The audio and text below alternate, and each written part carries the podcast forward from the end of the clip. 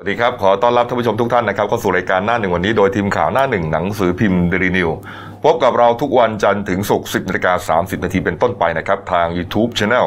Delinew Live _th ตามที่ขึ้นหน้าจอนะครับเข้ามาแล้วกด Subscribe ติดตามกันหน่อยครับวันนี้วันพุธกลางสัปดาห์ครับพุธที่22 เมษายน 2563พบกับผมอัจฉริยะ โทนุสิทธิ์ผู้ดำเนินรายการและพี่แซนนะครับคุณณรงค์สัจจภูริภูมิหัวหน้าข่าวหน้าหนึ่งครับผมนะครับวันนี้นะครับก็ประเด็นที่ร้อนแรงมาตั้งแต่เมื่อวานนี้นะครับตั้งแต่ช่วงเย็นวันก่อนเนี่ยนะฮะกรณีของเทศบาลนครปฐมนะครับที่มีชาวบ้านนะครับเขาเรียกว่าเป็นเพจหนึ่งเนี่ยนะครับเพจเฟิร์นปันน้ำใจเจ้าของเพจก็คือคุณเฟิร์นนี่แหละนะครับได้นำเอาโจ๊กหมูนะครับโจ๊กหมู 250 ถุงนะครับไปแจกชาวบ้านนะครับที่บริเวณองค์พระปฐมเจดีย์นะครับก็ช่วงเย็นๆ 5 โมงเย็นได้นะครับก็มีชาวบ้านประมาณหลายร้อยคนอยู่นะมารอรับอาหารเนี่ยนะฮะรอรับโจ๊กหมูแต่ปรากฏว่าระหว่างนั้นเองครับเจ้าหน้าที่เทศบาลของนครปฐมเนี่ยก็เข้ามานะฮะเข้ามาเหมือนกับมาห้ามปรามเนื่องจากว่าอ้างว่าสถานการณ์การแพร่ระบาดของโควิด -19 เนี่ยจะทำอะไรเนี่ยจะต้องเว้นระยะห่างของบุคคลอย่างน้อย2 เมตรนะครับตามพรกฉุกเฉินนะครับก็เลยไม่ให้แจก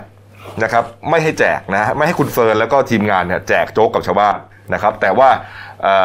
บอกว่าจะเอาไปแจกเองนะฮะเอาไปแจกเองนะฮะเดี๋ยวเราไปดูเหตุการณ์ที่เจ้าหน้าที่ของเทศบาลนครปฐมนะมาห้ามคุณเฟิร์นและทีมงานก่อนนะครับเชิญครับแล้วที่ถูกรอกันไม่ได้ที่นี่หรอคืออย่างนี้เขาไม่จริงๆตามกฎหมายมันจะต้องไม่มีการจุดกดหลักใหญ่นะทีนี้พอเรามาที่เนี่ยเกิดปัญหาตอนนี้ทางผู้ว่าเนี่ยท่านสินค้าท่านบอกว่าลงไปจัดการให้ท้องถิ่นคือเราเนี่ยรัฐบาลเนี่ยเราไปแจกตามคนที่เป็นคนที่เราที่ความเดือดร้อนหรือว่าเป็นคนยากจนไม่ที่มาที่เราบอกเข้าใจคือว่าหลักแรกเนี่ยคือจะต้องไม่มีการเพราะว่าผมติดเชื้อโควิดแล้วมาลุมเนี่ยโดนเขาไปคนเข้าไปติดเข้าใจว่าเป็นไรเลยค่ะเพราะว่าแต่หลักการต้องหลักการเดียวกันผมไม่อยากให้พี่เขาก็มีสิทธิ์ที่จะช่วยเหลือเราแต่พี่ก็ลำบากใช่ไหมแล้วก็เราไปแจกให้เรามีภาพให้ผมพยายามที่จะบริหารว่า1กฎหมาย2ความเจตนาของคนที่อยากจะทำบุญเนาะต้องขออนุญาตตามนั้นเนาะเอางี้เดี๋ยวตามชุมชนเนี่ยจะมีคนบริจาคเดี๋ยวจะพาลังพาแล้วให้ทางรัฐบาลเป็นเซ็นเตอร์นะเมื่อกี้ก็มีรายหนึ่งที่ก็จะแจกข้าวสารที่แจกก่อนแจกที่โลอ่ะแล้วแต่ที่โลเนี่ยเขาแจกนะผมก็ไม่ได้ขายนะเจ้าหน้าที่ก็ต้องโดนจับเหมือนกันนะครับเจ้าหน้าที่ต้องไปเดินแจกทำบ้างเพราะว่าปกติก็มารับของลูกค้ากันแล้วก็เลยไม่รู้ว่าแต่ว่าอยู่นี่พอเราขอยุ่งเฉินทำนี้เขาบอกมาเนี่ยเขาค่อนข้างจะต้องสติเขาไม่อยากชวนมาปฏิบัติการใกล้ๆที่แบบนี้เราห่างกัน1.50 เมตรไม่ได้แต่ถ้าอยู่ติดกันสมมติที่แจกสวยมากๆเลยน้ำลาเราเป็นมันอยู่ที่มามันก็มันไม่เห็นนะเข้าใจเนาะขออนุญาต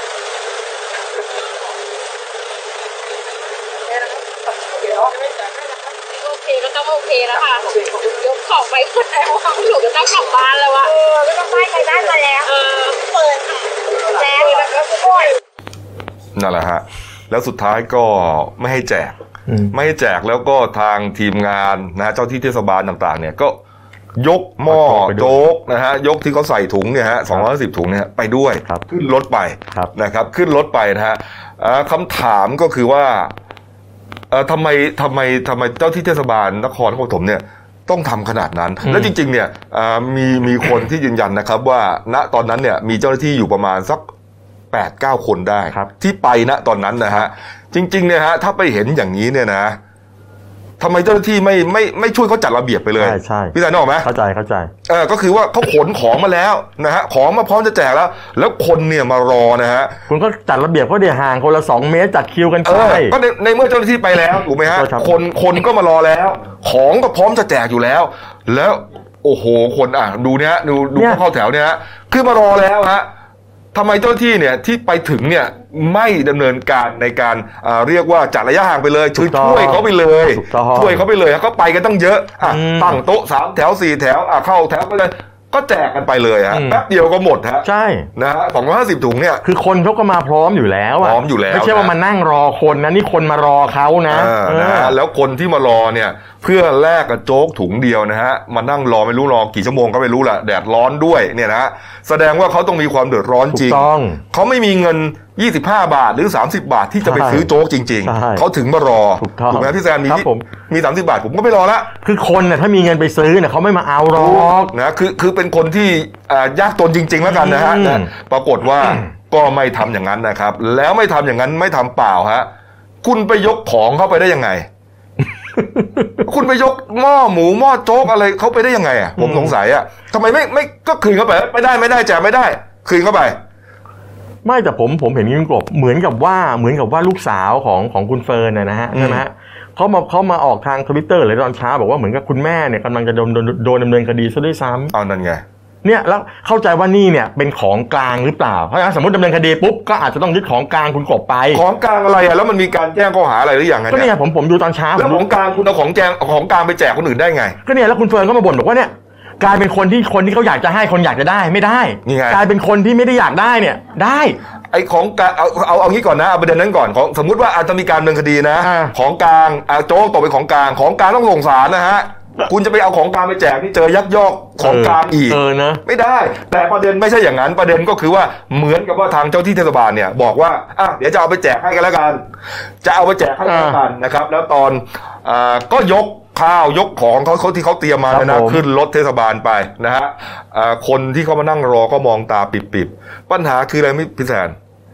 มีคุณป้าคนหนึ่งนะฮะคุณป้าคนหนึ่งเนี่ยพอเห็นทำท่าว่าจะไม่ได้กินแล้วเพราะว่าอ้าวเจ้าหน้าที่ไม่ให้แล้วมีการประกาศนะยกเลิกนะครับกลับบ้านแยกย้ายคนก็งั้นก็แยกย้ายก็ได้พอกลับไปคุณป้าก็เดินมาถามบอกว่าหนูเอ้ยบอกเจ้าหน้าที่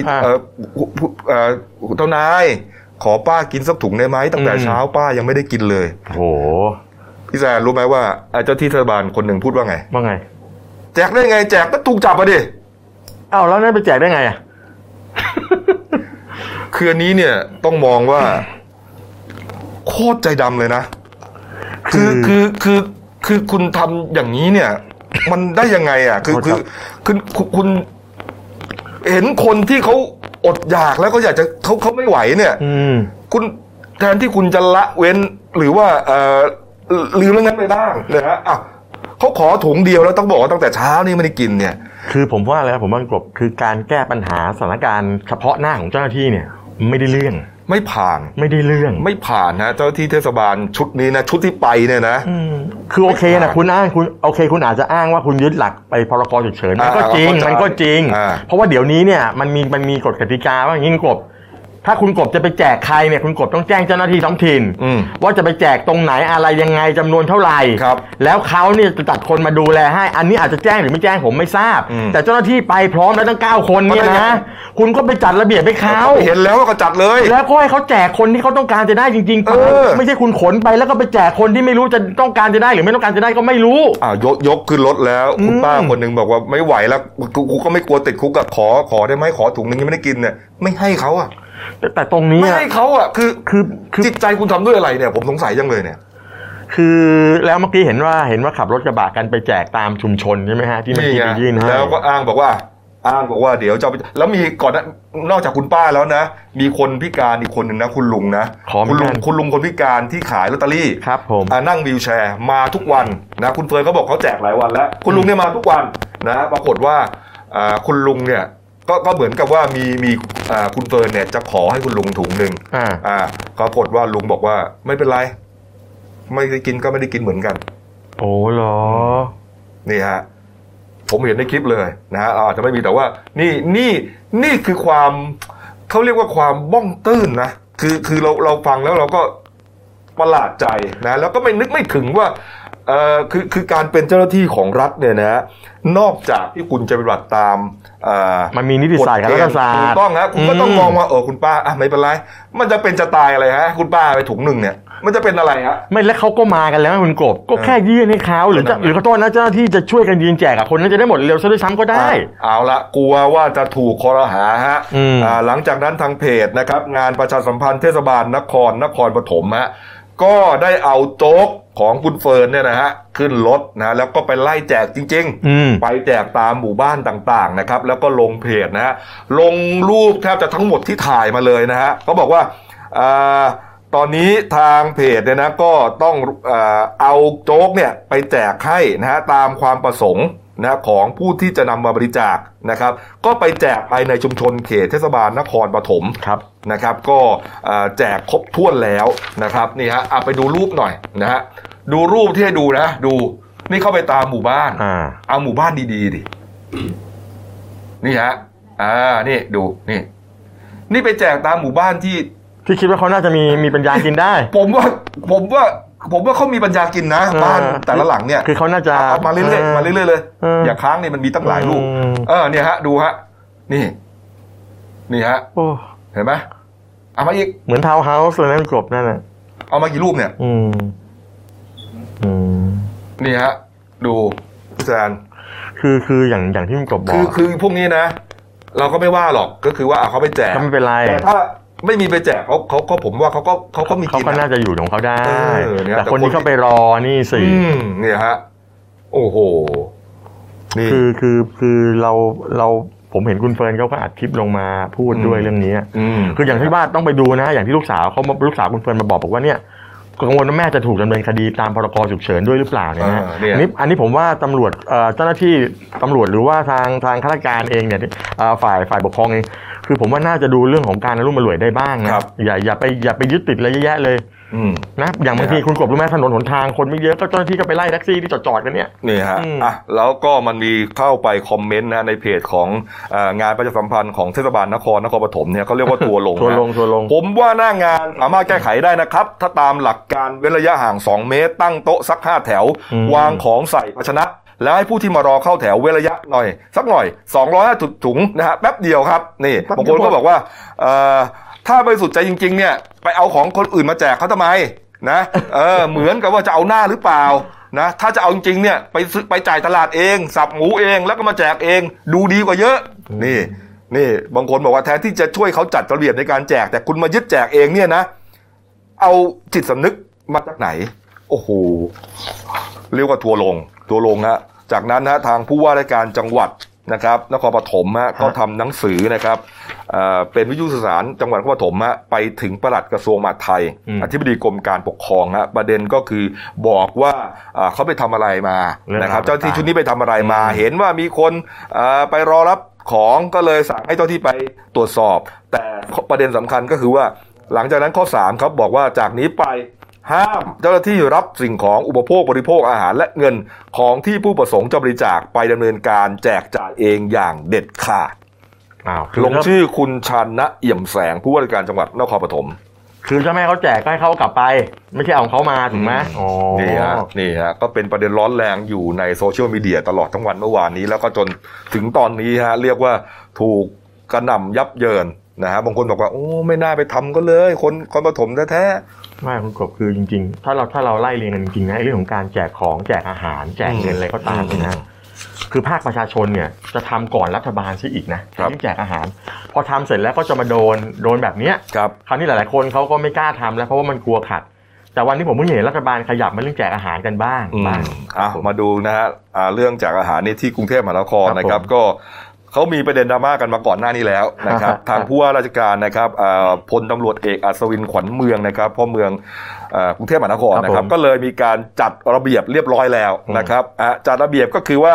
จะไปแจกกันเองเนี่ยไม่ได้ใครที่อยากจะไปแจกนะผู้มีจิตศรัทธาให้แจ้งไปที่สำนักงานเขตนะครับเขาจะมีการอำนวยความสะดวกให้ครบถ้วนเลยนะมีการป้องกันการเบียดเสียดต่างๆเพื่อลดโอกาสการแพร่เชื้อของโควิด -19 นะฮะก็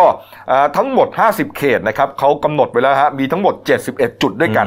นะครับแล้วก็มีกำหนดระยะเวลาแจกสิ่งของต่างๆเนี่ยวันละ3รอบนะรอบเช้า7โมงกลางวัน 11 โมงนะครับแล้วรอบเย็น 4 โมงเย็นนะฮะก็เดี๋ยวเราจะขึ้นกราฟิกให้ดูนะครับว่ามีที่ไหนบ้างนะครับเดี๋ยวคงจะอ่านไม่หมดนะเพราะว่ามีหลายจุดเหลือเกินนะครับก็ขึ้นไว้เพื่อที่จะ ให้คอปไปดูได้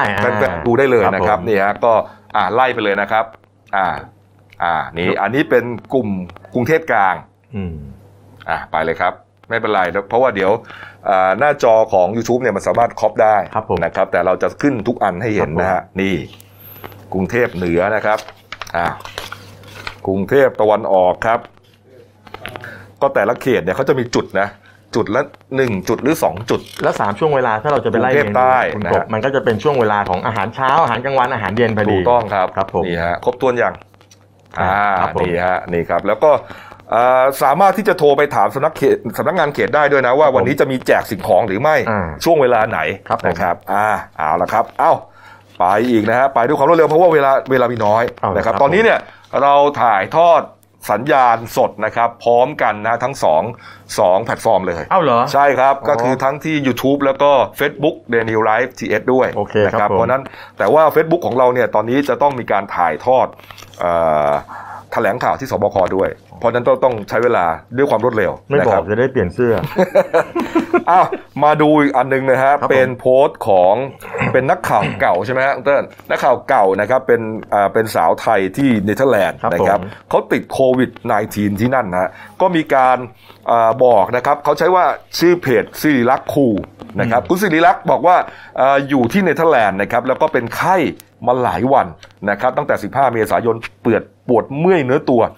ไปหาหมอเขาต้องไปหาหมอบ้านก่อนเขาใช้คำว่าหมอบ้านหมายถึงว่าที่นั่นเนี่ยจะต้องปรึกษาหมอบ้านก่อนถ้าหมอบ้านโอเคว่าคุณมีอาการป่วยที่รุนแรงเนี่ยจะส่งต่อไปที่หมอเฉพาะทางหรือหมอโรงพยาบาลคลินิกอะไรก็ตามแต่นะฮะแต่ปรากฏว่าหมอบ้านเนี่ยไม่ส่งนะครับอันเนื่องมาจากว่าข้อกำหนดของเนเธอร์แลนด์นะครับที่บอกว่าจะต้องอาการหนักจริงๆนะครับถึงจะส่งคล้ายๆที่ออสเตรเลียจะเป็นแบบนี้ฮะนี่ฮะจะต้องอาการหนักจริงๆถึงจะส่งปรากฏว่าคุณศิริลักษณ์ก็ไม่ให้รอดโอกาสนี่ฮะคุณศิริลักษณ์อาการหนักจริงฮะหอบเหนื่อยมากต้องการออกซิเจนเพิ่มฮะโอ้แล้วก็มีอาการเยอะเลยขาซ้ายปวดตามเส้นประสาทต่างๆไข้สูง 39.4 ฮะผู้ใหญ่สูงขนาดนี้สูงมากฮะสูงมากครับ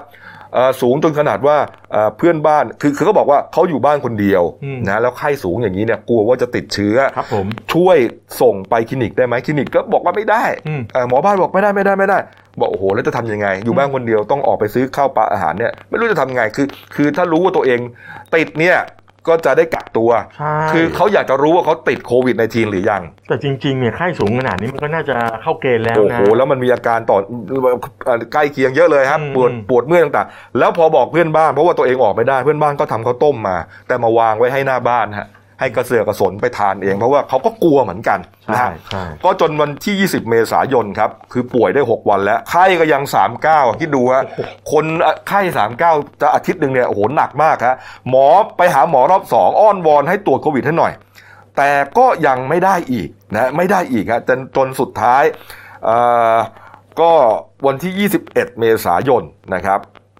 สุดท้ายเนี่ยก็มีการยอมตรวจเพราะว่าแกอาการหนักจริงๆฮะ21เมษายนหมอ GGD ซึ่งเป็นหน่วยงานโรคติดต่อของที่นั่นเนี่ยโทรมาแจ้งว่าคุณติดโควิด -19 นะแล้วก็เป็นคนไทยคนแรกที่เนเธอร์แลนด์ที่ติดฮะแต่ว่าทาง GGD บอกว่าให้รักษาตัวอยู่ที่บ้านกินยาดูแลตัวเองตามอาการพ่นยาให้ยาพ่นมาให้ยาปฏิชีวนะมาดูฮะนี่ติดหนักติดแล้วนะมาตรการนี่คือแบบฟ้ากับเหวกับของไทยนะของไทยนี่แค่เหมือนวิทยาการเนี่ยรถมารับถึงบ้านมันไม่เข้าเงื่อนไขของระบบสาธารณสุขที่นั่นหรือว่าเพียงเพราะว่าเราไม่ใช่เป็นคนเนเธอร์แลนด์ไม่ใช่นะผมว่ามันไม่เข้าเงื่อนไขของเขาอ่ะมันเงื่อนไขบาหาเหวอะไรก็ไม่รู้อ่ะตายกันเป็นเบื่อขนาดนี้เนี่ยนะฮะ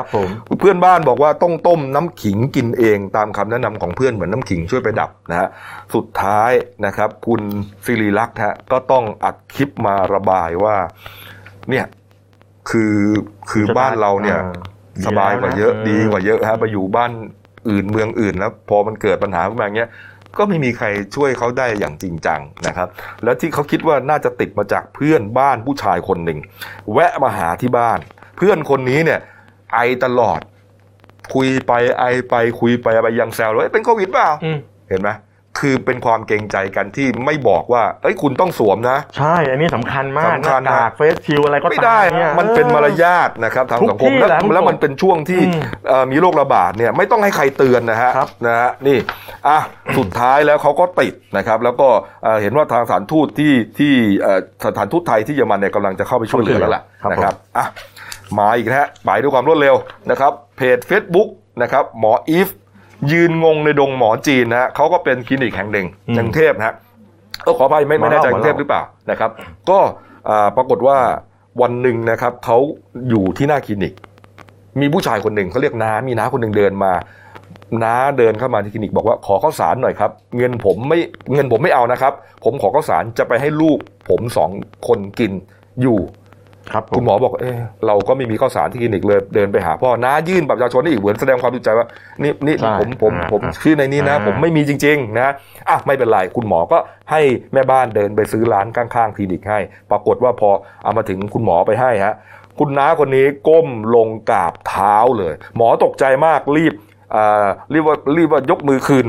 ไหว้น้าคืนแล้วก็บอกว่าอย่าทำอย่างนี้นะไม่เป็นไรสู้ๆนะน้าบอกว่าผมสู้แล้วนะครับแต่หางานไม่มีเลยคุณเป็นผู้มีพระคุณกับผมไม่เป็นไรครับผมทำได้คุณหมอบอกว่าใช่เหรอคะจะอยู่กันแบบนี้จริงๆเหรอเราโคตรสะเทือนใจน้ำตาไหลกันทั้งบ้านเพราะทุกคนเห็นภาพนี้หมดเปิดคลินิกมา7ปีไม่เคยเจอเหตุการณ์อย่างนี้เลยฮะนี่ก็เป็นเรื่องที่ผลกระทบนะมันมีคนที่ลำบากกว่าคนอื่นอีกเยอะแยะมากมายถูกต้องฮะนี่ฮะอ่ะไปดูเรื่องเยียวยามากนะครับพี่แฟนเมื่อวานนี้เห็นว่ามีมติใหญ่เลยนะครับเกี่ยวกับเรื่องขยายจำนวนผู้รับเงินชดเชยเยียวยาจากรัฐบาลเมื่อวานก็ทีมโฆษกรัฐบาลนะก็ประกอบด้วยนางสาวรัชดาธนาดิเรกนะฮะแล้วก็คุณนฤมลพินโยสินวัฒน์ก็แถลงง่ายขมวดรวมก็คือว่าเมื่อวานนี้มติครม.ฮะก็ขยายผู้ได้รับสิทธิเยียวยาเงิน 5,000 บาทเนี่ยจาก9ล้านคนเป็น14ล้านคนครับ14ล้านคนนั่นหมายความว่างบประมาณที่ตั้งไว้ที่ 1.35 แสนล้านบาทเนี่ยนะไม่พอสิไม่พอก็ต้องขยับเป็น 2.1 แสนล้านบาทก็คือ 210,000 ล้านบาท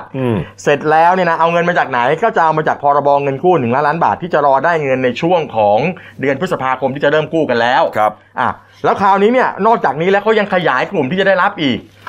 ที่ตอนแรกว่าจะเป็นเรื่องอาชีพอิสระของกบเขาบอกว่าตอนนี้ก็จะขยายไปถึงนักเรียนนักศึกษาที่ทำงานพาร์ทไทม์ด้วยนะแล้วไม่พอจะครอบคลุมไปถึงผู้ที่ประกอบอาชีพเกษตรกรรมที่ยังไม่ได้ก่อนหน้านี้แต่ว่าคือทำงาน2อย่างก็คือว่าคุณกบขับแท็กซี่เป็นแรงงานด้วยแล้วก็มีคาบเกี่ยวว่าเป็นเกษตรกรด้วยเนี่ยถ้าสืบสอบได้ว่าอาชีพหลักก็คืออาชีพปัจจุบันก็คือว่าเป็นรับจ้างแรงงานอะไรก็ตามเขาจะให้ในกลุ่มนี้ด้วยนะแต่ว่าหลังจากนั้นน่ะถ้ามีการเยียวยาพวกเกษตรกรแล้วคุณจะไม่ได้ในส่วนของอันตรงนั้นแล้วนะครับก็ได้ส่วนตรงนี้ไปแล้วก็แบบนั้นประมาณนั้นอ๋อต้องทางใดทางหนึ่งคือบางคนมี2สถานะคุณขับแท็กซี่แล้วพอคุณเป็นเกษตรกรทำนาพอว่างคุณมาขับแท็กซี่ถ้าสถานะเป็นแท็กซี่แล้วคุณจะไม่ได้เกษตรกรแล้วนะครับเพราะเดี๋ยวเรื่องเยียวยาเกษตรกรเนี่ยเขาจะไปเข้าครม.ในสัปดาห์หน้าว่าไม่มีได้ซ้ำแหละได้ส่วนไม่มีได้ซ้ำได้แล้วได้เลยแล้วจบไปครับคราวนี้เขาบอกคราวนี้คุณธนกรนะฮะวังบุญวงชนะแกก็มาออกมาสรุปตัวเลขให้ฟังว่าตอนนี้เนี่ยฮะ 23 ล้าน 5 แสนคนเนี่ยนะแบ่งออกเป็น3กลุ่มผู้ลงทะเบียนเนี่ยคือผ่านเกณฑ์แล้ว 4.2 ล้านคนอันนี้โอนเงินไปเรียบร้อยแล้วคุณกบ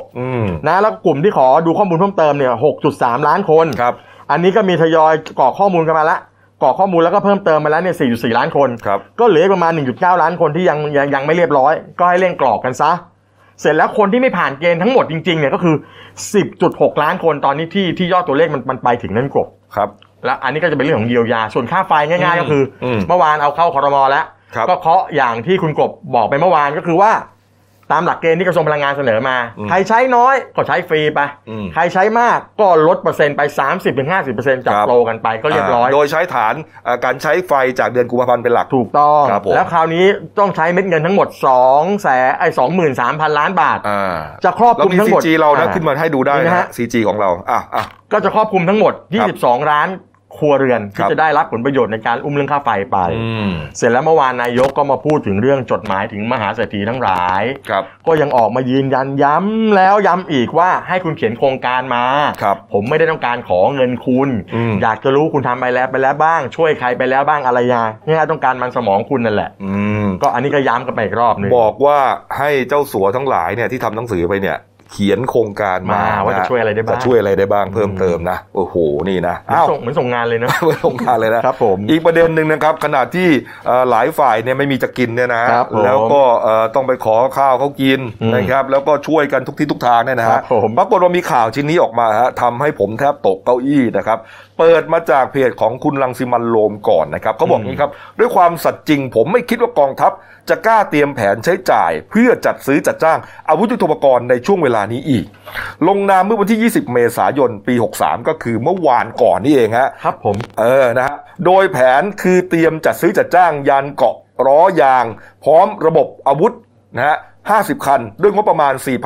4,515 ล้านบาทประชาชนจะอดตายกันอยู่แล้วท่านจะให้พวกเขากัดเหล็กกัดล้อยางกินแทนข้าวกันหรือยังไง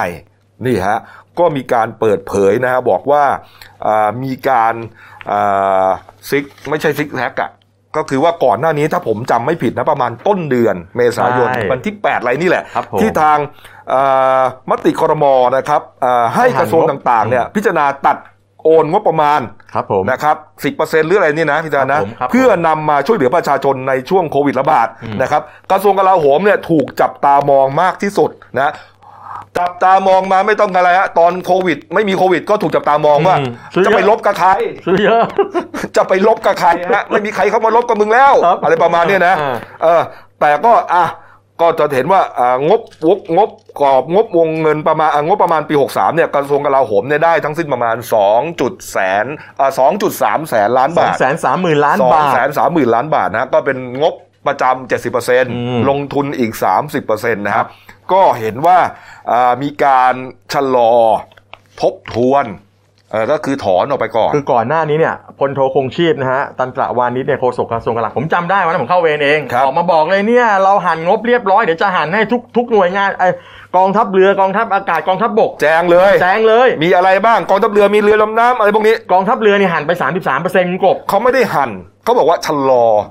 คือเขาหมายว่าคืองบที่เขาใช้ไปเขาได้ 100% น่ะเขาบอกว่า 33% เนี่ยเขาหันมาจากงบตรงนี้แต่ว่าก็คือการมาชะลอเรื่องเรือดำน้ำอะไรไปแต่อันนี้เนี่ยตอนนั้นก็จะบอกผมจำได้มีรายงานว่า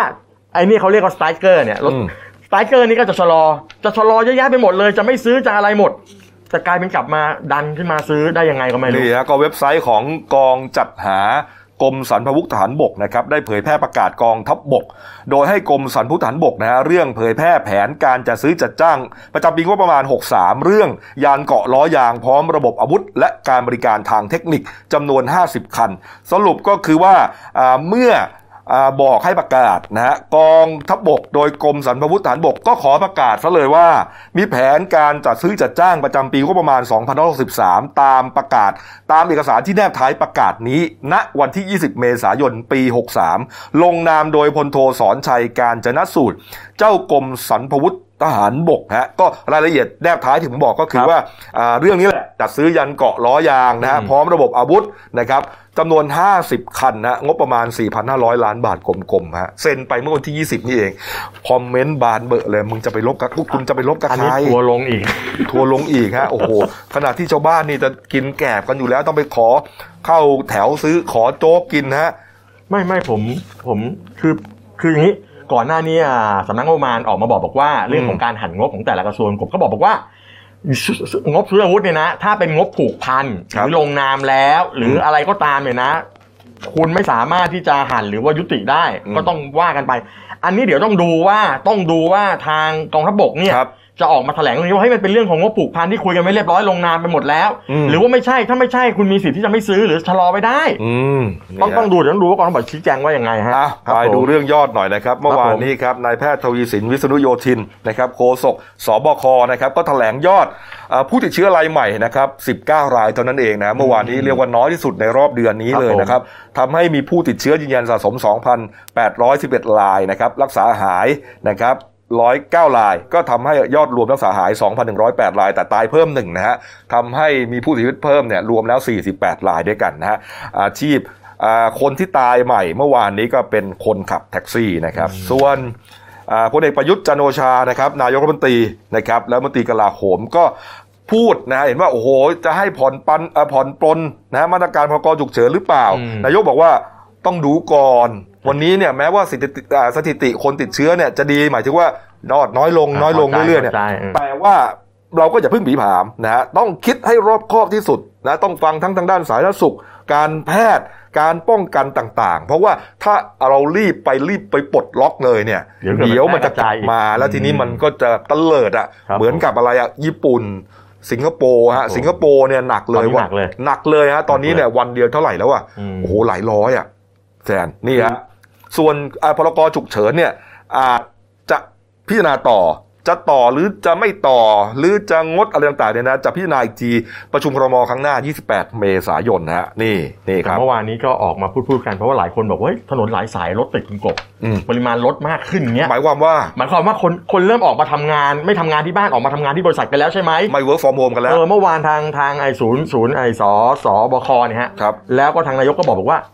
ไอ้มาตรการทำงานที่บ้านอย่าเพิ่งผ่อนปลนกันก็คือว่าพวกคุณพยายามทำงานที่บ้านกันก่อนนะอะไรเงี้ยถ้าออกมากันเยอะเนี่ยนะเดี๋ยวมันจะกลายเป็นว่าเชื้อมันจะกลับมาระบาดอีกนี่ฮะรถติดเนี่ยฮะหลายสายเลยนะเมื่อวานหัวหน้าข่าวหลายคนก็บอกนี่รถติดแล้วแต่ชาวบ้านผมยังไม่ติดนะนี่ฮะอ้าวไปดูคำชมหน่อยฮะมาตรการของเราที่ทั้งกระทรวงสาธารณสุขรัฐบาลต่างๆรวมถึงคนไทยที่ร่วมมือร่วมใจกันเนี่ยนะก็มีคำชมจากทั่วโลกเลยนะครับเยอะเลยนะฮะผมเอาอย่างรวดเร็วแล้วกันนะทำนะฮะประธานาธิบดีสหรัฐบอกว่าชมไทยที่คุมการแพร่ระบาดของโรคได้ติดท็อป 10 ของโลกฮะนี่เป็นประเทศกำลังพัฒนาประเทศเดียวที่มีชื่อระดับโลกเช่นนี้ครับแสนนะครับผมแล้วก็มีนายไมเคิลจอร์จนะฮะดิซอมเบรนะฮะเอกอัครราชทูตสหรัฐครับก็มองว่าไทยมีมาตรการป้องกันที่เข้มแข็งชัดเจนส่งผลให้แนวโน้มตัวเลขผู้ติดเชื้อเนี่ยเป็นแนวราบก็คือตัวเลขไม่เยอะเจเรมี่ฮันครับอดีตรัฐมนตรีสาธารณสุขของอังกฤษบอกว่าให้อังกฤษเนี่ยดูไทยเป็นตัวอย่างเลยระบบบริหารจัดการสาธารณสุขดีมากครับผมแล้วก็ศาสตราจารย์นายแพทย์ลินคอนเซนนะครับประธานChina Medical Board นะฮะก็ชมว่าไทยเนี่ยมีความพร้อมมากถึงแม้ไวรัสจะระบาดหนักขนาดนี้เนี่ยชี้เห็นถึงระบบสาธารณสุขที่ดีเยี่ยมระดับโลกเลยครับเอาละครับคร่าวๆนะฮะมาดูยอดผู้ติดเชื้อครับวันนี้ผมก็ช็อกอีกวันหนึ่งนะฮะรวมเลยฮะมาเลยยอดรวมนะครับนี่สหรัฐอเมริกาครับเมื่อวานนะ 707,000 วันนี้ 802,000 ฮะวันเดียวขึ้นมาเท่าไหร่ฮะ 50,000 คนน่ะ 50,000 คนก็เป็นผลเพราะว่าอะไรอ่ะไอ้ที่มันประท้วงกันเย้ยวๆนั่นแหละผมว่ามีส่วนนะให้คลายล็อกไงแล้วตัวนำก็คือทำเองอ่ะทำก็มาเป็นตัวนำให้เอ้ยคลายล็อกผมก็งงว่ะผมก็งงแล้วตะลุงไอ้กฎหมายล็อกดาวน์นี่ใครประกาศวะเนี่ยคืออเมริกาเนี่ยมันจะมีรัฐบาลแต่ละรัฐแล้วก็จะมีส่วนกลางก็สามารถแต่งนั่นได้ก็คือชาวบ้านในรัฐก็ไปประท้วงเขาอยากจะใช้ชีวิตอิสระคือเขาไม่กลัวกันไงทำก็เห็นด้วยเพราะฉะนั้นเศรษฐกิจมันเดินหน้าขึ้นไปมันทำได้แค่อยู่วันเดียวฮะเนี่ยเท่าไหร่อ่ะ 70,000 กว่ารายครับอ่ะมานิดนึงฮะผู้เสียชีวิตครับวันเดียวของสหรัฐอเมริกานะครับขึ้นมา 3,000 กว่าคนนะนี่ฮะแล้วอีกประเด็นหนึ่งก็คือว่าตอนนี้อิหร่านแซงจีนขึ้นมาแล้วครับนะฮะเมื่อวานจีนยังอยู่ที่ 83,000 นะฮะตอนนี้อิหร่านแซงไปแล้ว 84,000 ครับจีนตกลงไปเรื่อยใช่มั้ยฮะผู้ติดเชื้อครับผู้ติดเชื้อใหม่นะฮะนี่จีนหลุดอันดับ8ไปแล้วตอนนี้กลายเป็นอันดับ9ไปแล้วนะครับผู้ติดเชื้อรวมของโรคนะครับของโลกนะฮะนี่ฮะมีผู้ติดเชื้อนะครับก็เมื่อวานนี้ยัง 2.4 ล้านอยู่นะครับวันนี้ติดเชื้อเพิ่มมา 2.5 ล้านวันเดียวติดไป100,000 คนแล้วก็ตายวันเดียวประมาณ 10,000 คนตายยังเละเทะอยู่ฮะการ์ตูนคุณขวดใช่ไหมฮะการ์ตูนขาประจำของคุณขวดครับได้แล้ว 5,000 เงินเยียวยาเหรอบินค่าไฟจังหวะดีแล้วเนี่ย ก็คือว่ายังเละเทะอยู่ผมก็งงๆนะเขาบอกว่าบางบ้านไม่มีอยู่คุณตุ๊กตาจิรดาไม่มีใครอยู่บ้านเลยนะบ้านนั้นอ่ะมีค่าไฟ 5,000 พักพวกก็มีคอนโดอยู่ก็ค่าไฟไม่ได้อยู่เหมือนกันค่าก็มาประมาณ 2,000 ค่าไฟก็เลยบอกให้พี่ลองไปดูนี่มีใครจำไฟพี่เปล่า เอาละพักกูเดียวครับเดี๋ยวกลับมาช่วงหน้าครับคุณเติ้ลรออยู่แล้วครับครับผมเราจะก้าวผ่านไปด้วยกัน No COVID 19 อาการติดเชื้อจากไวรัสโควิด -19 ที่สังเกตได้ง่ายๆด้วยตัวเองมีดังนี้มีไข้เจ็บคอไอแห้งๆไม่มีเรี่ยวแรงและหายใจเหนื่อยหอบอาจพบอาการปอดบวมอักเสบร่วมด้วยนอกจากนี้ผู้เข้าเกณฑ์ต่อไปนี้สามารถตรวจเชื้อไวรัสโควิด -19 ฟรี 1. เพิ่งกลับจากประเทศกลุ่มเสี่ยง 2. มีอาการผิดปกติที่ระบบทางเดินหายใจ 3. มีไข้มากกว่า 37.5 องศาเซลเซียส 4. มีอาการ การไอมีน้ำมูกเจ็บคอหอบเหนื่อยปอดอักเสบอย่างไม่ทราบสาเหตุ 5. มีประวัติใกล้ชิดหรือสัมผัสกับผู้ติดเชื้อและ 6. ทำอาชีพที่ต้องพบปะชาวต่างชาติจำนวนมากเราจะก้าวผ่านไปด้วยกัน No COVID-19 กับพวกเรา YouTube Delinew Live-TH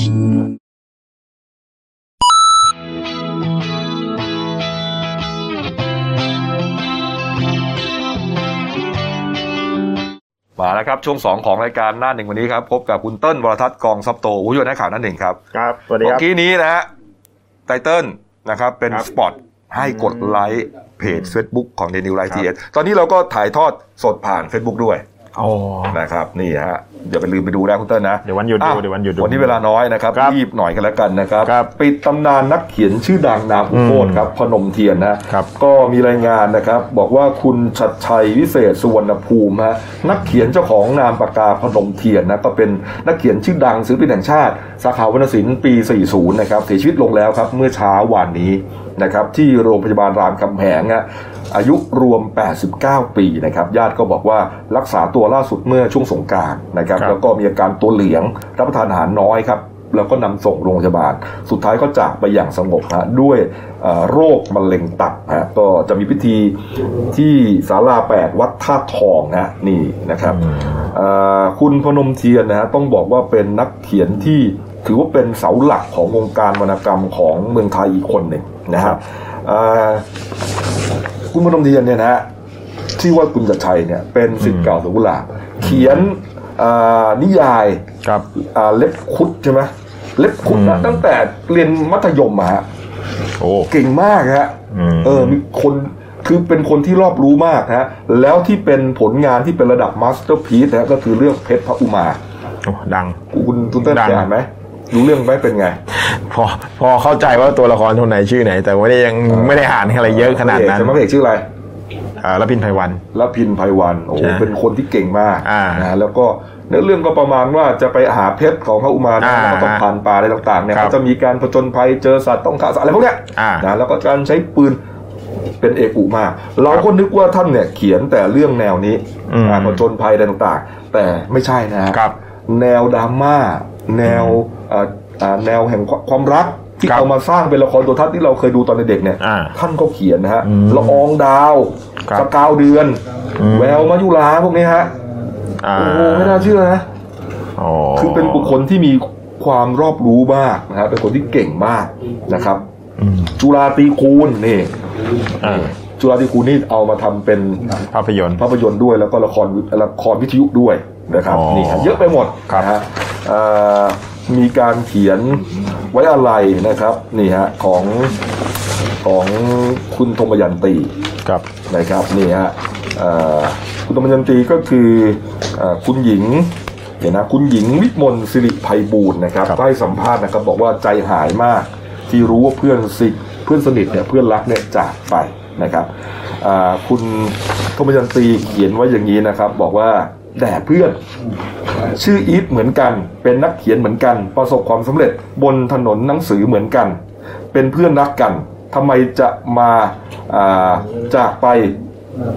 ง่ายๆทำไมจะมาหนีไปง่ายๆนะฮะไปรอบนสวรรค์ชั้นวรรณศิลป์ก่อนนะจะไม่ร้องไห้เพราะอีกไม่นานจะได้พบกันนี่ฮะลงชื่ออีฟ21 เมษายนครับคุณธมยันตีฮะโอ้โหนี่ก็ถือว่าวงการวรรณกรรมของไทยนะได้สูญเสียบุคคลสำคัญไปนะครับคนหนึ่งนะครับอีกเรื่องหนึ่งปิดท้ายครับข่าวยากรรมเห็นว่าพอหื่นถูกจับแล้วนะครับคุณเต้นนะครับเมื่อวานนี้เอาง่ายๆเลยหลังจากที่เป็นคลิปในข่าวไปทางดร.อำนาจวิชยานุวัฒน์นะครับเลขาธิการคณะกรรมการการศึกษาขั้นพื้นฐานหรือกปฐ.เนี่ยเมื่อวานเนี่ยสั่งย้ายเจ้าตัวเนี่ยมาช่วยราชการที่เขตพื้นที่การศึกษาประถมศึกษาเพชรบูรณ์เขต2ก่อนเลยแล้วก็เพื่อไม่ให้เกิดการเป็นอุปสรรคต่อการสอบสวนนะฮะแล้วก็พร้อมตั้งคณะกรรมการสอบสวนข้อที่จริงขึ้นมาอันนี้ดาบแรกวางกรอบให้เสร็จภายใน3วันหลังจากนั้นจะตั้งคณะกรรมการสอบสวนวินัยร้ายแรงต่อไปหลังจากนั้นก็ได้สั่งให้สำนักงานเขตพื้นที่การศึกษา ประถมศึกษาเพชรบูรณ์เขต2เนี่ยเสนอเรื่องไปยังคณะกรรมการศึกษาธิการจังหวัดหรือกสจเนี่ยให้ผู้อำนวยการคนนี้ออกจากราชการไว้ก่อนด้วยส่วนทางหน้าคดีทางตำรวจนะครับเมื่อวานพันตำรวจเอกนิคมพรหมพิรามเนี่ยกับทางพนักงานสอบสวนก็พาน้องผู้หญิงที่อยู่ในคลิปเนี่ยมาสอบปากคำนานจนกระทั่งช่วงเย็นเนี่ยก็ได้นำหลักฐานไปยื่นต่อศาลจังหวัดลมศักดิ์ขออนุมัติหมายจับนายณรงค์วิทย์พาคำอายุ59ปีเป็นผู้อำนวยการโรงเรียนบ้านหัวนาเราอำเภอบ้านติ้วอำเภอลมศักดิ์ในข้อหากระทำอนาจารเด็กอายุไม่เกิน13ปีโดยใช้กำลังประทุษร้ายแล้วก็โดยกระทำแก่สิทธิ์ที่อยู่ในการดูแลหลังจากศาลออกหมายจับแล้วปุ๊บทางตำรวจครับไปเชิญตัวมาสอบปากคำเลยครับเนี่ยครับคนที่เห็นในภาพเนี่ยสวมเสื้อสีฟ้าเนี่ยฮะชื่อขออีกทีคุณณรงค์วิทย์พาคำอายุ59ปีเป็นผู้อำนวยการที่โรงเรียนบ้านหัวนาเราอำเภอบ้านตำบลบ้านติ้วอำเภอหล่มสักก็มาสอบปากคำเจ้าตัวเนี่ยยังให้การปะภาคเศษนะฮะคือยอมรับว่าเป็นบุคคลในคลิปจริงแต่ปฏิเสธข้อหาอนาจารหลังจากสอบปากคำนานหลายชั่วโมงเนี่ยฮะตามในภาพที่เห็นก็เจ้าตัวก็เห็นเมื่อวานบอกว่าตอนช่วงค่ำใช้ตำแหน่งข้าราชการ C8 ประกันตัวออกไปก็เดี๋ยวทางตำรวจคงนัดมาสอบปากคำเพิ่มเติมอีกครั้งแล้วก็เห็นว่าสั่งให้ทางศูนย์เฉพาะกิจคุ้มครองช่วยเหลือนักเรียนเนี่ยหรือชกชนเนี่ยเข้าไปดูแลเด็กผู้เสียหายแล้วครับผมนี่ฮะอ้าวมาดูหน้าสตรีมเราหน่อยนะครับ1ดาวนะครับขายจังหวัดไกลๆนะครับทุกข่าวก็เกือบเล่าหมดแล้วนะครับนี่ฮะไปดูเด่นในฉบับเป็นคอลัมน์นะครับหน้า8ครับวิ่งฉิวเชื่อมขนส่งท่องเที่ยวไทยลาวนี่ทองหล่อ .com Delivery ช่างตัดผมฮะร้านตัดผมปิดใช่มั้ยเยอะมี Delivery เลยครับหน้า18ไปหานั่นอ่านนะครับนี่ครับแต่ผมไม่มีปัญหานะผมตัดเองนะฮะนี่แล้วก็หน้าบันเทิงก็มีฮะนักแสดงช่อง7รวมใจทำความดีหน้า22ฮะโอ้โหนี่ครับส่วนเรื่องสั้นของฉันนะครับเรื่องที่ตีพิมพ์ลงใน Delinew ฉบับวันพฤหัสบดีที่23เมษายนนะครับชื่อว่าเรื่องแม่คุณนะครับเขียนโดยผู้ใช้นามปากกาว่าลูกหยีฮะไปด้วยความรวดเร็วนะครับเดี๋ยวเราจะต้องลากันไปแล้วเพราะว่าจะต้องถ่ายทอดสดนะครับแพลตฟอร์ม Facebook ถ่ายทอดสดการแถลงข่าวที่สบคนะครับขอบคุณนะครับที่ติดตามเรานะครับก็ตอนนี้ก็มีทั้ง YouTube แล้วก็ Facebook นะครับกดไลค์กดติดตามกันนะครับนี่ฮะเป็นคนข่าวตัวจริงเสียงจริงนะฮะทีมข่าวหน้าหนึ่งเลยนะฮะมาเล่าข่าวให้ท่านผู้ชมฟังทุกวันวันนี้ลาไปก่อนครับสวัสดีครับ